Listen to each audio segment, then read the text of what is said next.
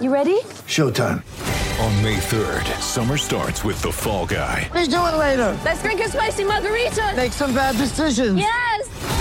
Audiences are falling in love with the most entertaining film of the year. Fall guy. Fall guy. Fall guy. That's what the poster said. See Ryan Gosling and Emily Blunt in the movie critics say exists to make you happy. Trying to make it out? Nope. Because I don't either. It's not what I'm into right now. What are you into? Talking. Yeah. The Fall Guy. Only in theaters May 3rd. Rated PG-13. Get ready for the greatest roast of all time the Roast of Tom Brady, a Netflix live event happening May 5th. Hosted by Kevin Hart, the seven time world champion gets his cleats held to the fire by famous friends and frenemies on an unforgettable night where everything is fair game. Tune in on May 5th at 5 p.m. Pacific time for the Roast of Tom Brady, live only on Netflix.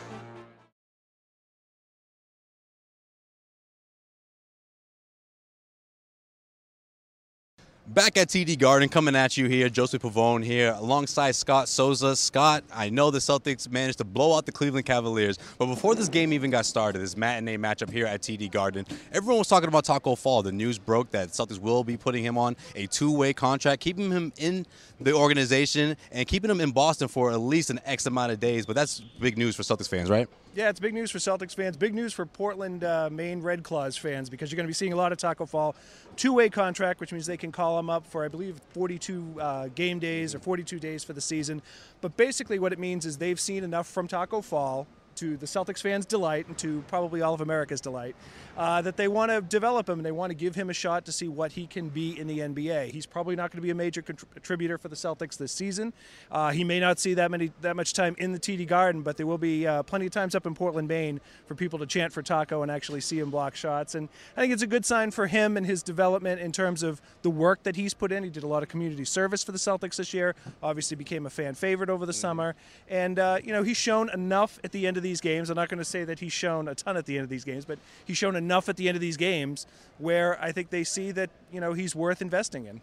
You know, for the second game, Brad Stevens talked about Tacko Fall and said that he's a player that he believes is going to be in the NBA for a really, really long time. That's the second time in a row he's used those exact same words. What is your reaction to that? Do you see Tacko Fall as a, a bright future in the NBA? Maybe not particularly with the Celtics, but do you see him as someone that can stick around this league? I think there's certain things he's going to have to get better at. Obviously, you know, there's been something. Obviously, he's going to be a deterrent at the basket. He's going to be a rim protector. He's going to be able to dunk over smaller people, which he did tonight to the delight of the fans. Um, one of the things I've been very impressed with him is his ability to catch the ball and pass the ball out of double teams. We saw him hit Max Strus uh, tonight with one. We saw him do that a couple of times the other day in Orlando. So he has he's he's not one of those just raw talent guys. He does have some basketball wherewithal. Now, things he has to get better. Obviously, he's going to have to get more mobile in, in terms of guarding bigger men out on the perimeter from time to time. And one of the things that I think is really going to help him is if he can develop the pick and roll drive to the basket, the the you know come off the screen, work hard to the basket. A lot of times he comes off the screen, just kind of stands there or drifts for a couple minutes. Somebody takes a jump shot. But if he takes off hard to the basket, they're going to find him for lobs and a lot of dunks. And I think that's where he could be an NBA player, uh, even in a small role for a long period of time. This segment of the Garden Report is brought to you by Keeps.com. Head over to Keeps.com slash garden. And for guys who are really serious about preventing hair loss, your first month is absolutely free when you head over to Keeps.com slash garden. That's Keeps, K-E-E-P-S dot com slash garden. You get the first month completely free thanks to our friends over at Keeps.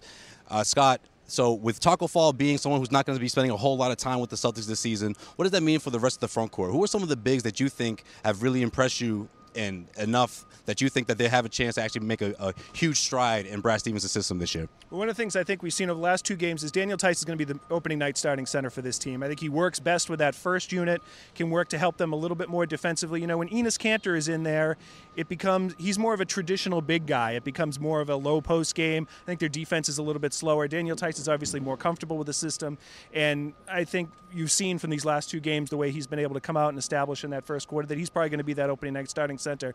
One of the things I was impressed with tonight was Robert Williams. Um, you know, we know he has the raw ability. We know that he can block shots really haven't seen him pop even in summer league games, even through preseason, as much as I think he did today. He was on the recipient.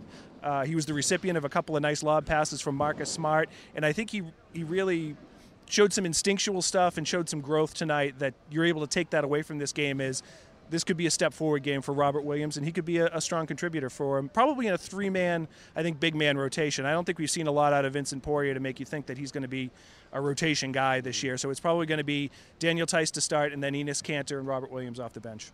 Tonight's edition of the Garden Report is brought to you by Keeps. Two out of three guys will experience some form of male pattern baldness by the time they're 35. The good news with today's advancement in science, Keeps offers proven treatments that can combat the symptoms of hair loss. Keeps has revolutionized the way you are treated for hair loss. You used to have to go to the doctor's office for your hair loss prescription.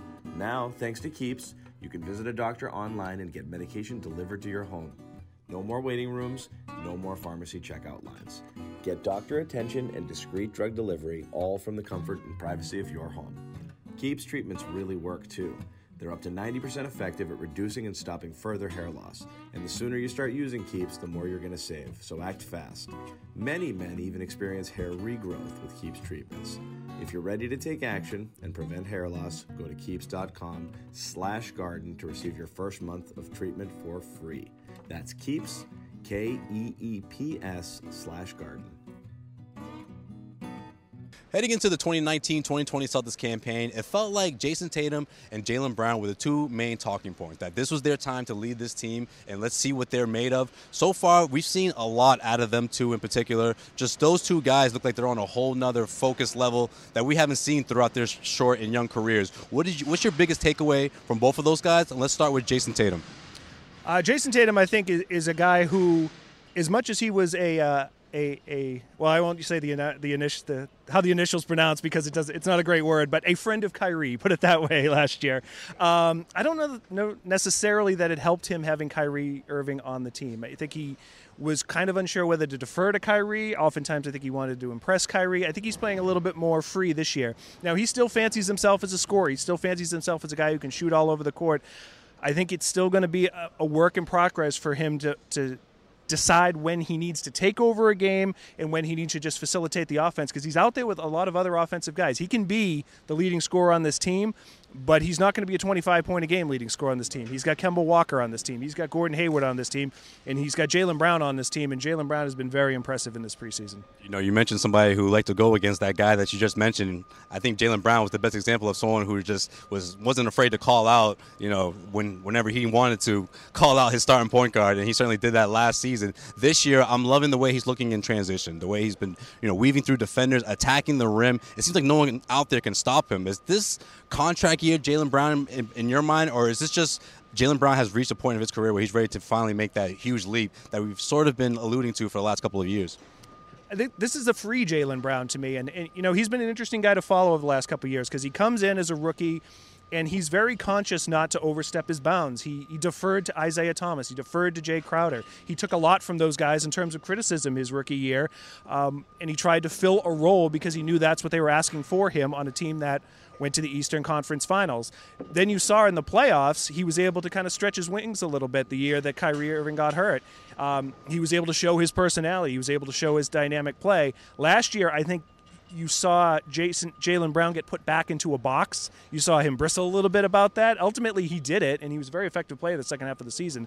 But he wasn't comfortable this year. I think you can just see him again playing freer, playing like a guy who knows he can score in a couple of different ways. He can shoot. He's shown he can shoot better probably than a lot of people thought he was going to out of college.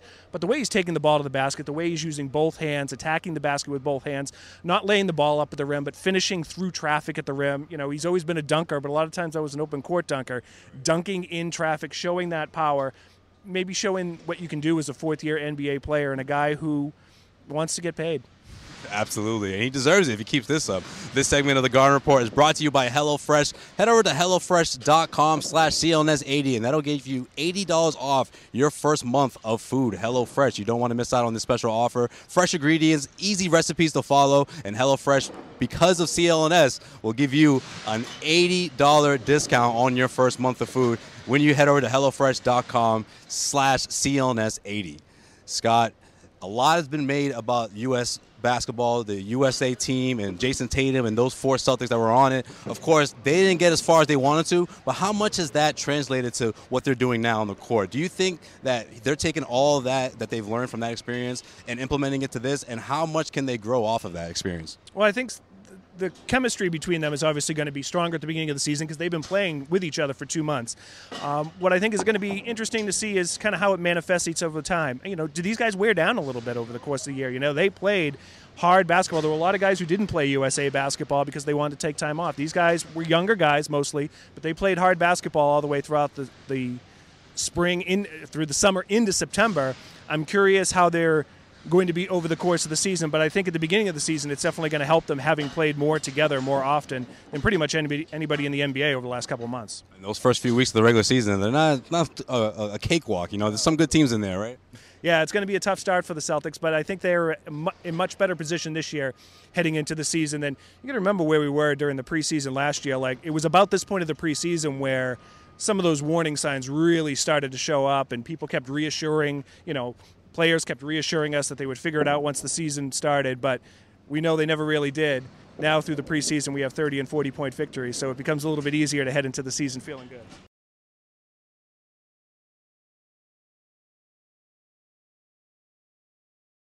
Back at TD Garden, breaking down this matchup between the Celtics and the Cavaliers. Josue Pavone here, Scott Souza right next to me. Scott, the Celtics defense has certainly looked very good in this small sample size. I know it's only been three games, but they held the Magic to 75 points. They held the Cavaliers to 72 today.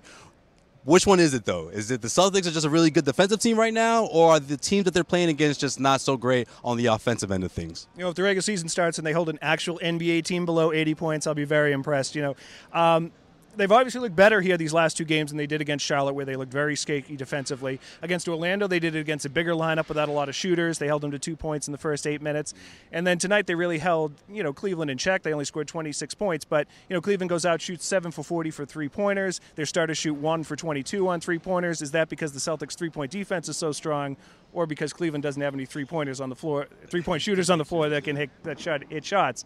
Um, you know, it's going to be a big difference, I think, when you know there are encouraging signs in terms of how they're switching on defense, how they're helping on defense, how guys like Daniel Theis and Robert Williams are moving out there defensively on the perimeter. But it's a big difference between doing this against a team starting, you know, marginal NBA players as opposed to, say, the Philadelphia 76ers when you go up against them. You have Joel Embiid, Ben Simmons, Al Horford, a front line of all seven footers going up against a smallish lineup.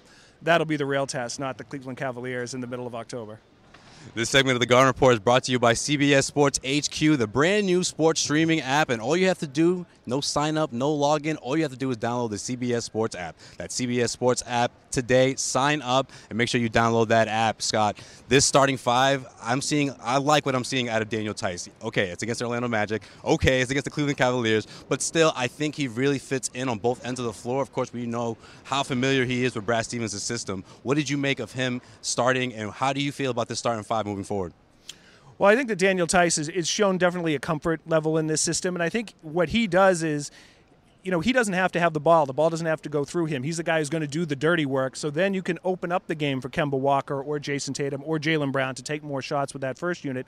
Then you kind of come in with the second unit and you have Enes Kanter, who might be a big man who's a little bit more a focal point of that offense. Maybe the ball flows through him a little bit more. But I like Daniel Theis in in this lineup. I like the way that Jaylen Brown is attacking the basket. That's been one of my big takeaways from the last couple couple of games. You know, on the Isaiah Thomas and the Kyrie Irving teams, a lot of times Jaylen Brown, I think, felt that he just had to go in the corner, shoot threes. A lot of people thought he took too many three point shots, but that's kind of what he was asked to do. Now you see him taking the ball to the basket, both hands with authority. He's been one of the most impressive guys, I think, so far in this preseason. You know, Brad Stevens, one thing he mentioned after this game was that Vincent Poirier, he actually said that perfectly too, French accent and all. He said Vincent Poirier was this close to starting against the Cleveland Cavaliers. So that's something we could see in Tuesday night in Cleveland. Um, how do you feel about Poirier? I mean, we haven't seen a huge sample size out of the guy, but he's when he does come in, at least from from my perspective, at least against the uh, the Hornets last week, he looked really good in those five minutes, you know, of defending that he did in that front court. I think he shows physicalness. He shows toughness. Um, he seemed to be in the wrong spot. He seemed to turn the wrong way a lot. He's had a lot of illegal screens. I think you mentioned that actually. We sat next to each other during the game. But this is something that Daniel. Remember when Daniel Theis first started and he wouldn't go straight up on a block and he was getting called fouls left and right. So it may just take him a little bit of time to get used to the NBA game. But you know, as we talked about in one of our other segments, I, I would be surprised if he saw a lot of minutes early in the season unless they're just playing a big rugged tough front court of another team. I think it's probably going to be Daniel Theis and then Enes Kanter. And then, you know, we mentioned in our other segments, but I thought today Robert Williams was a guy who, who sparked, who flashed a little bit today in terms of being a guy who rolled to the basket, was a recipient of a couple of Marcus Smart feeds that really finished out great, and has just been active, you know, chasing down balls going out of bounds, uh, showing a little bit more understanding of the game. I think he's starting to take that step that a lot of people were hoping that he was going to take over the summer, but really hadn't seen him take yet. Mm-hmm. I actually got a chance to speak to uh, Vincent Poirier for a few minutes before this game, and I do have a column that will be up on clnsmedia.com, and of course, you can catch all of your Celtics content, plenty of content there on clnsmedia.com between now and, of course, the season opener, home opener. We'll be back here at TD Garden. You can stick with us, CLNS Media, for plenty of coverage of your Boston Celtics.